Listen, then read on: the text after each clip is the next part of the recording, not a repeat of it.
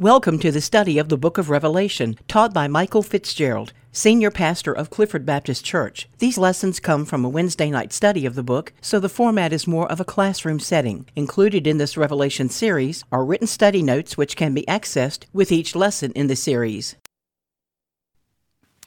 We are going to continue on in our study of the Book of Revelation, and I'm glad you are here to be a part of that tonight. We are in Revelation chapter sixteen, so open your Bible there. We have been studying step by step through the Book of Revelation. We are now within some of the most difficult and challenging words of the entire Bible, as we come to terms with understanding them and where we are in the midst of God's prophecy in these end times. Quick, very quickly, let me reset the stage once again. The Apostle John, of course, as you remember, exiled to the prison island of Patmos because he had preached the Lord Jesus Christ in the Roman Empire. And so they put him on this island believing that they would squelch his ability to get the Word of God out. Isn't it interesting that even from that prison island that the Lord God gave him a word that has led and affected the church for many centuries? Uh, on that prison island of Patmos one Sunday morning, God lifts John up to see into the throne room of heaven. And God tells John to write down three things, and we've been going through these since the very first sermon, but let me recap it one more time.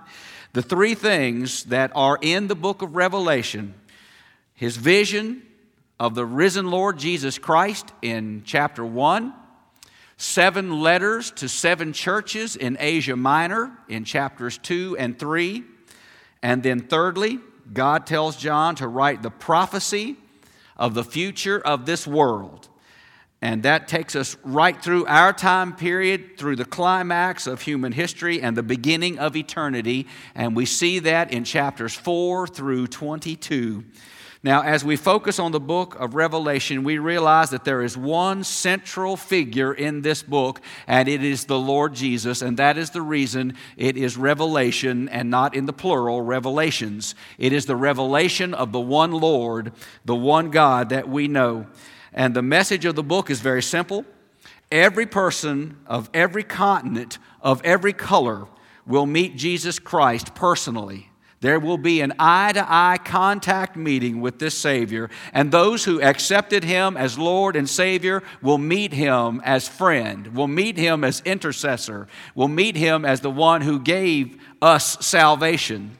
However, the lost will meet Him and will realize that they rejected Him, remained in wickedness, and they will meet Him in trembling fear as judge, as the one who will commit the final sentence to their life.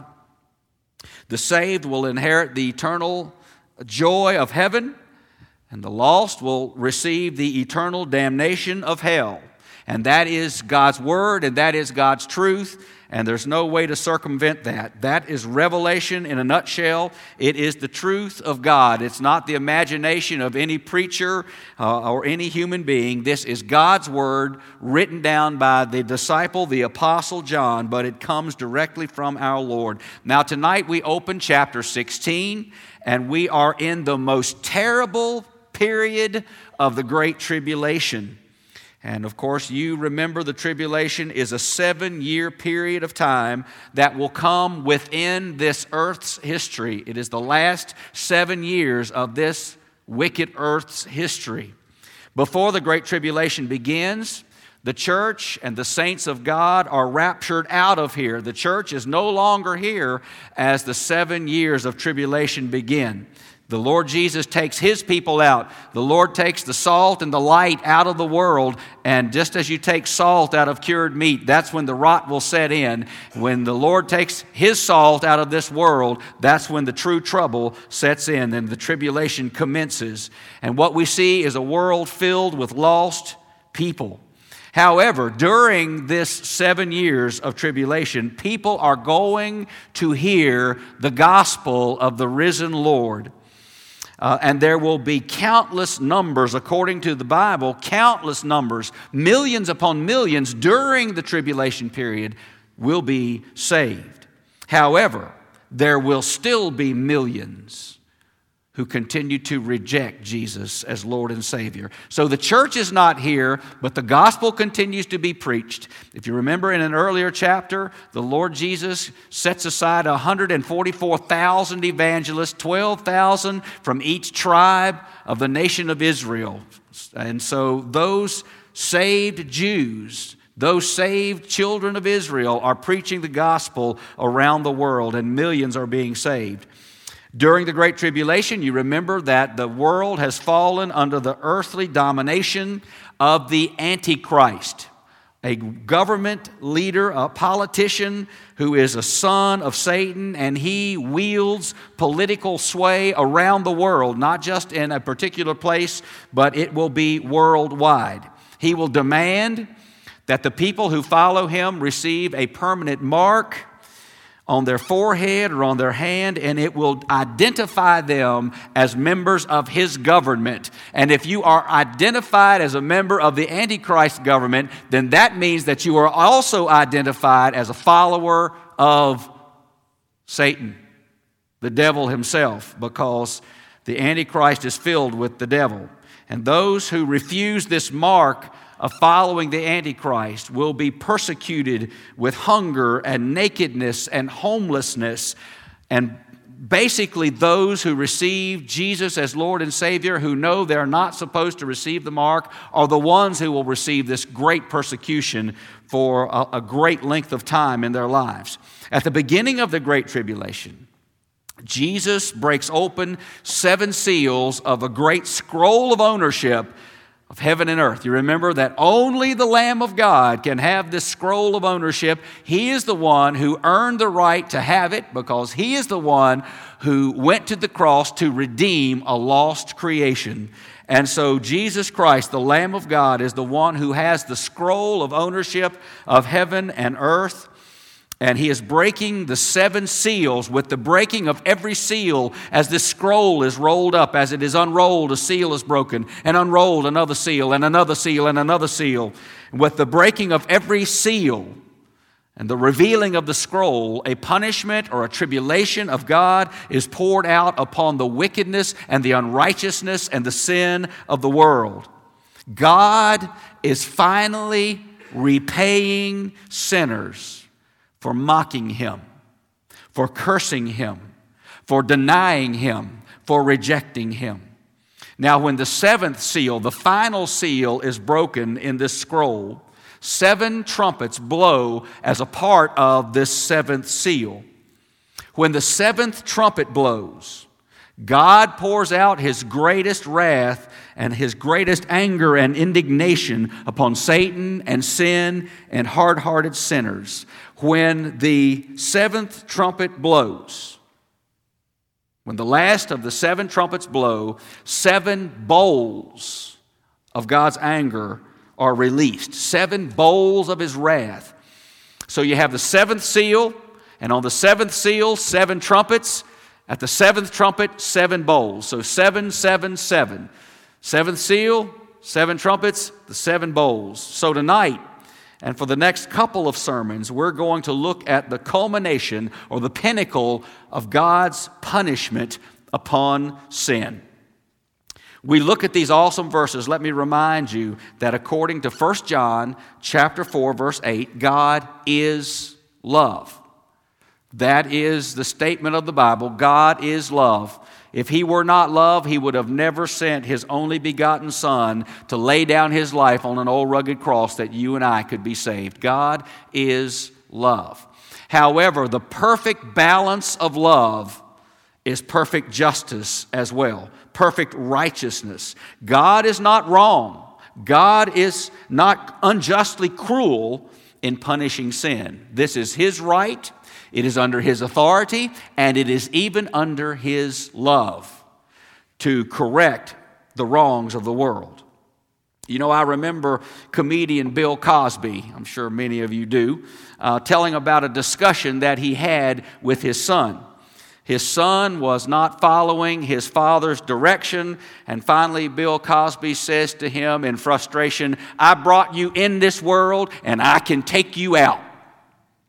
And I want you to know that that indeed is somewhat of an encapsulation of what God is saying here. Bill Cosby's line was a funny line, but what we're seeing here is a very serious thing in a very serious way, that God is righting the wrongs and the sin and the wickedness and the unrighteousness that has gone on in this world. Chapter sixteen is actually the halfway point of the Great Tribulation. That's on your sheet. Chapter sixteen is the halfway point of the Great Tribulation. The outpouring of these seven bowls of wrath takes three and a half years as God winds up the tribulation period. Now, tonight we're going to look at five of those terrible bowls of wrath as they are poured out. So turn with me to Revelation chapter sixteen, and we're going to read verses one through eleven tonight. Hear these words. These are absolutely God's words, penned by the disciple John, but given directly to him by the voice of God. Hear these words, Revelation sixteen.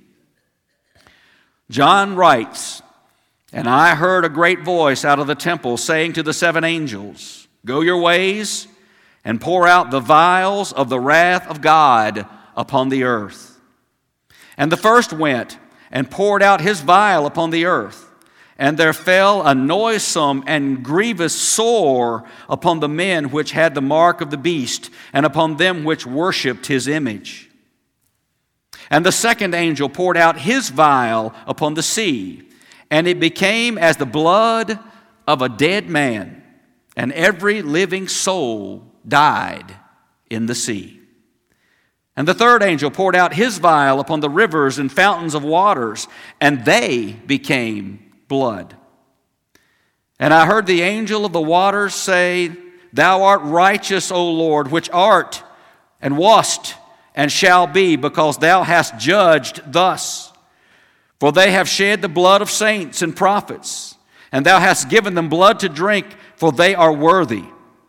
And I heard another out of the altar say, 'Even so, Lord God Almighty, true and righteous are thy judgments.' And the fourth angel poured out his vial upon the sun, and power was given unto him to scorch men with fire. And men were scorched with great heat, and blasphemed the name of God, which hath power over these plagues. And they repented not to give him glory. And the fifth angel poured out his vial upon the seat of the beast, and his kingdom was full of darkness, and they gnawed their tongues in pain, and blasphemed the God of heaven because of their pains and their sores, and repented not of their deeds." God had his blessing to this awesome section, this portion of his word. Verse one tells us that seven vials, many translations say seven bowls of wrath, are poured out by the very hand of God using these angels which obey him.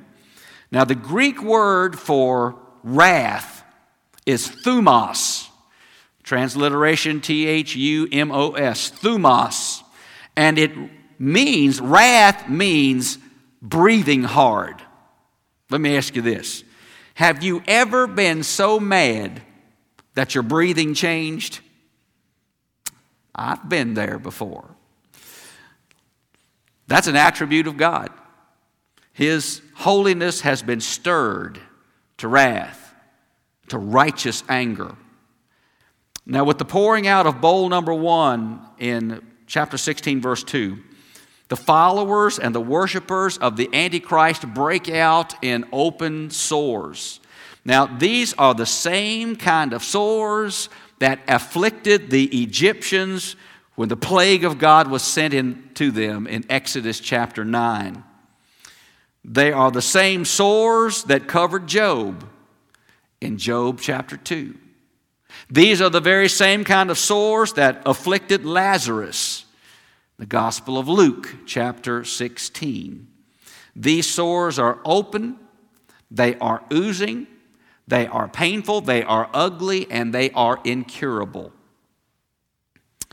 The second bowl of God's wrath poured out upon unrighteousness will produce a drastic change in the earth's seawater.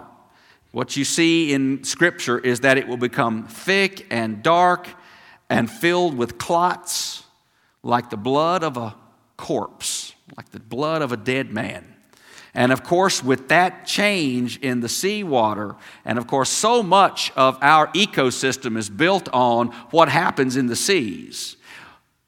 When the seawater turns to blood and clotted, millions upon millions upon billions of sea creatures are going to die. And when they die, the great ecosystem of the world is going to be greatly, greatly affected. The third bowl of wrath that is poured out pollutes the fresh water of the world. So the seawater in bowl two, bowl three, the fresh water, the springs of the earth are affected. They, they not only uh, will the world be afflicted with the stench of all these dead animals from the sea, but people are going to be ravenously thirsty because there is no water to be had. The sick are not even going to be able to wash their sores because of this third bowl of wrath poured out. Now look at chapter sixteen, verses uh, five and seven.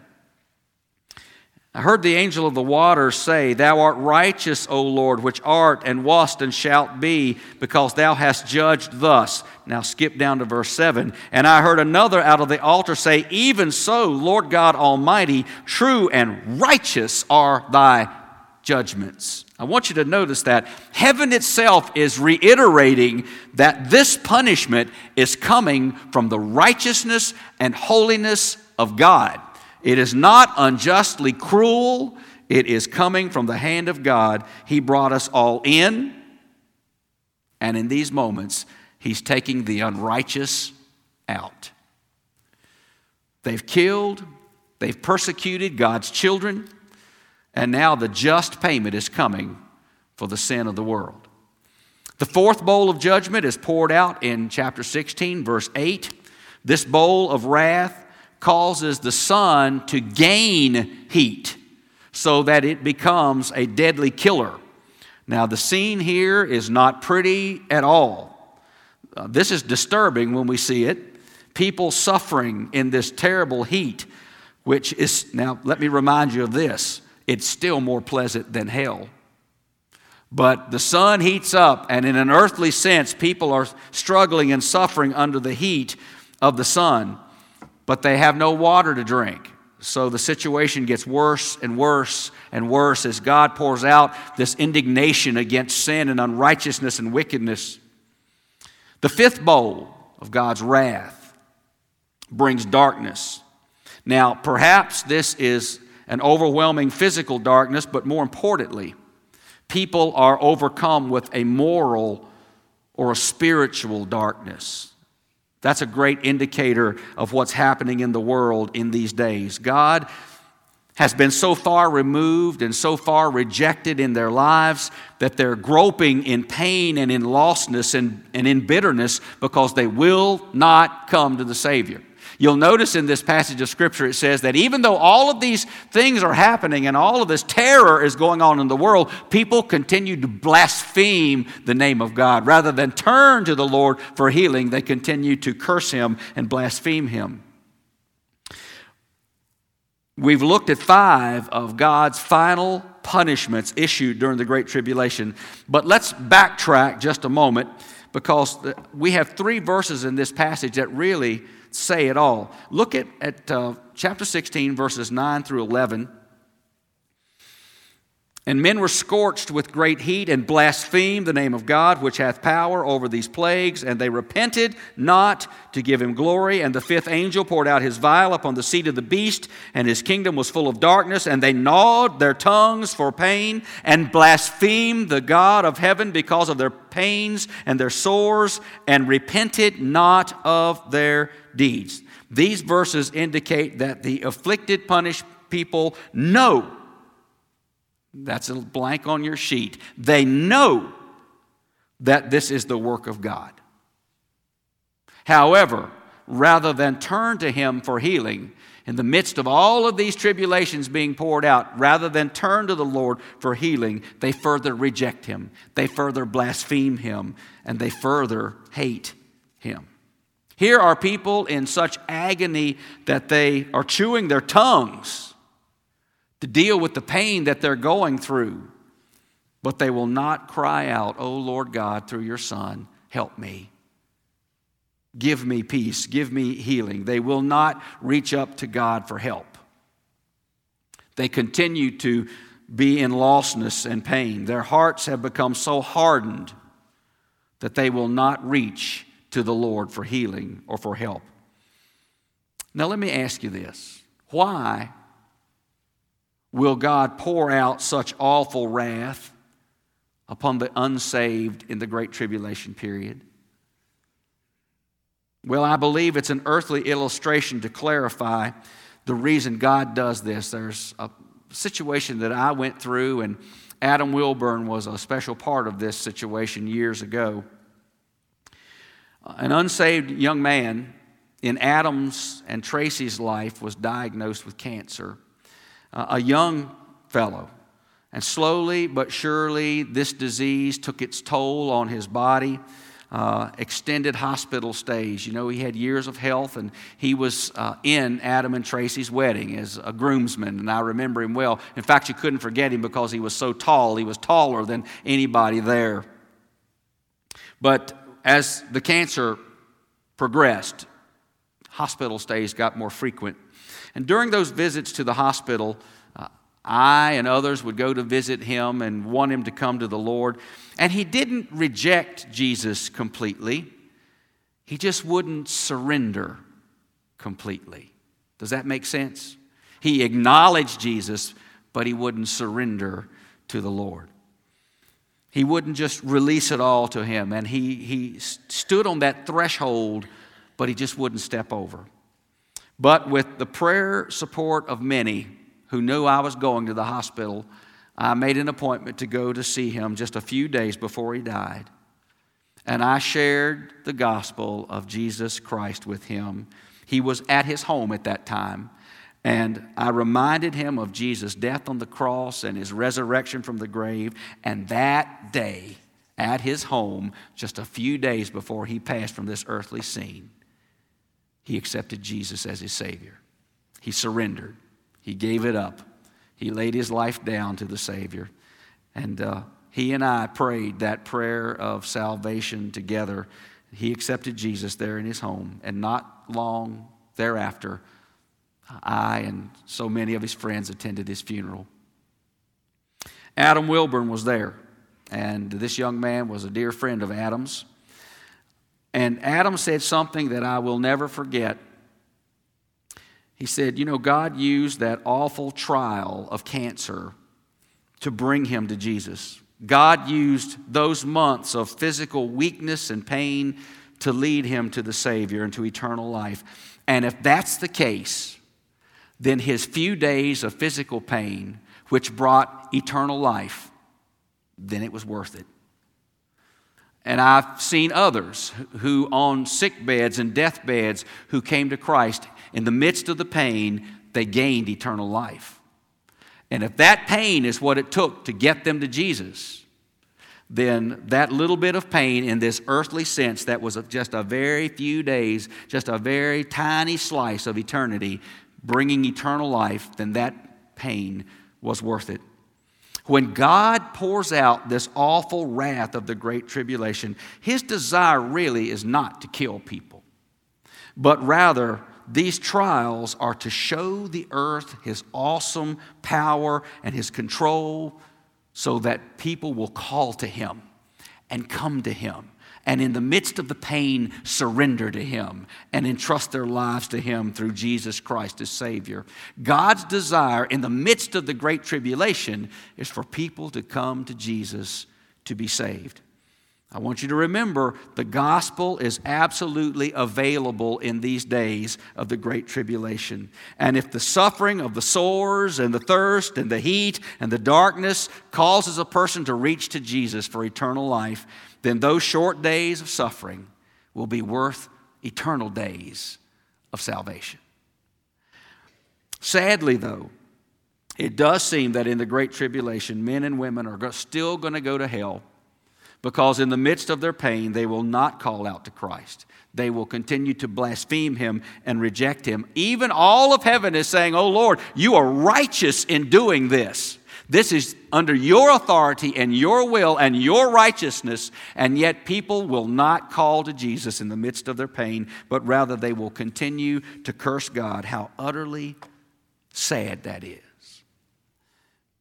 Tonight, as we close this study, we realize that there are people outside of these doors in this world, and although they might not be in pain, and although they might have not have great challenges in their life in this moment, they just cannot come. They cannot surrender. They will not give it up. And our commission, our task as a church is to continue to take the good news of Jesus out there and share it with those who need him. Certainly, we share it here. Tonight, if you are here and you have never received Christ as Savior, or somewhere down the line you listen to the C D of this sermon and you've never received Jesus as your Lord and Savior, tonight, we want to extend that Savior to you. See Pastor Clyde, see me, uh, see a trusted brother or sister, and we will share the good news of Jesus with you. So you tonight can say, "Yes, Lord, I need you as my Savior." And these few days in which you give your heart to the Lord will be rewarded with an eternity of a home and the salvation of heaven. If you need him tonight, you can come this very instant. Church members, those of us who are born-again believers, our commission stands before us.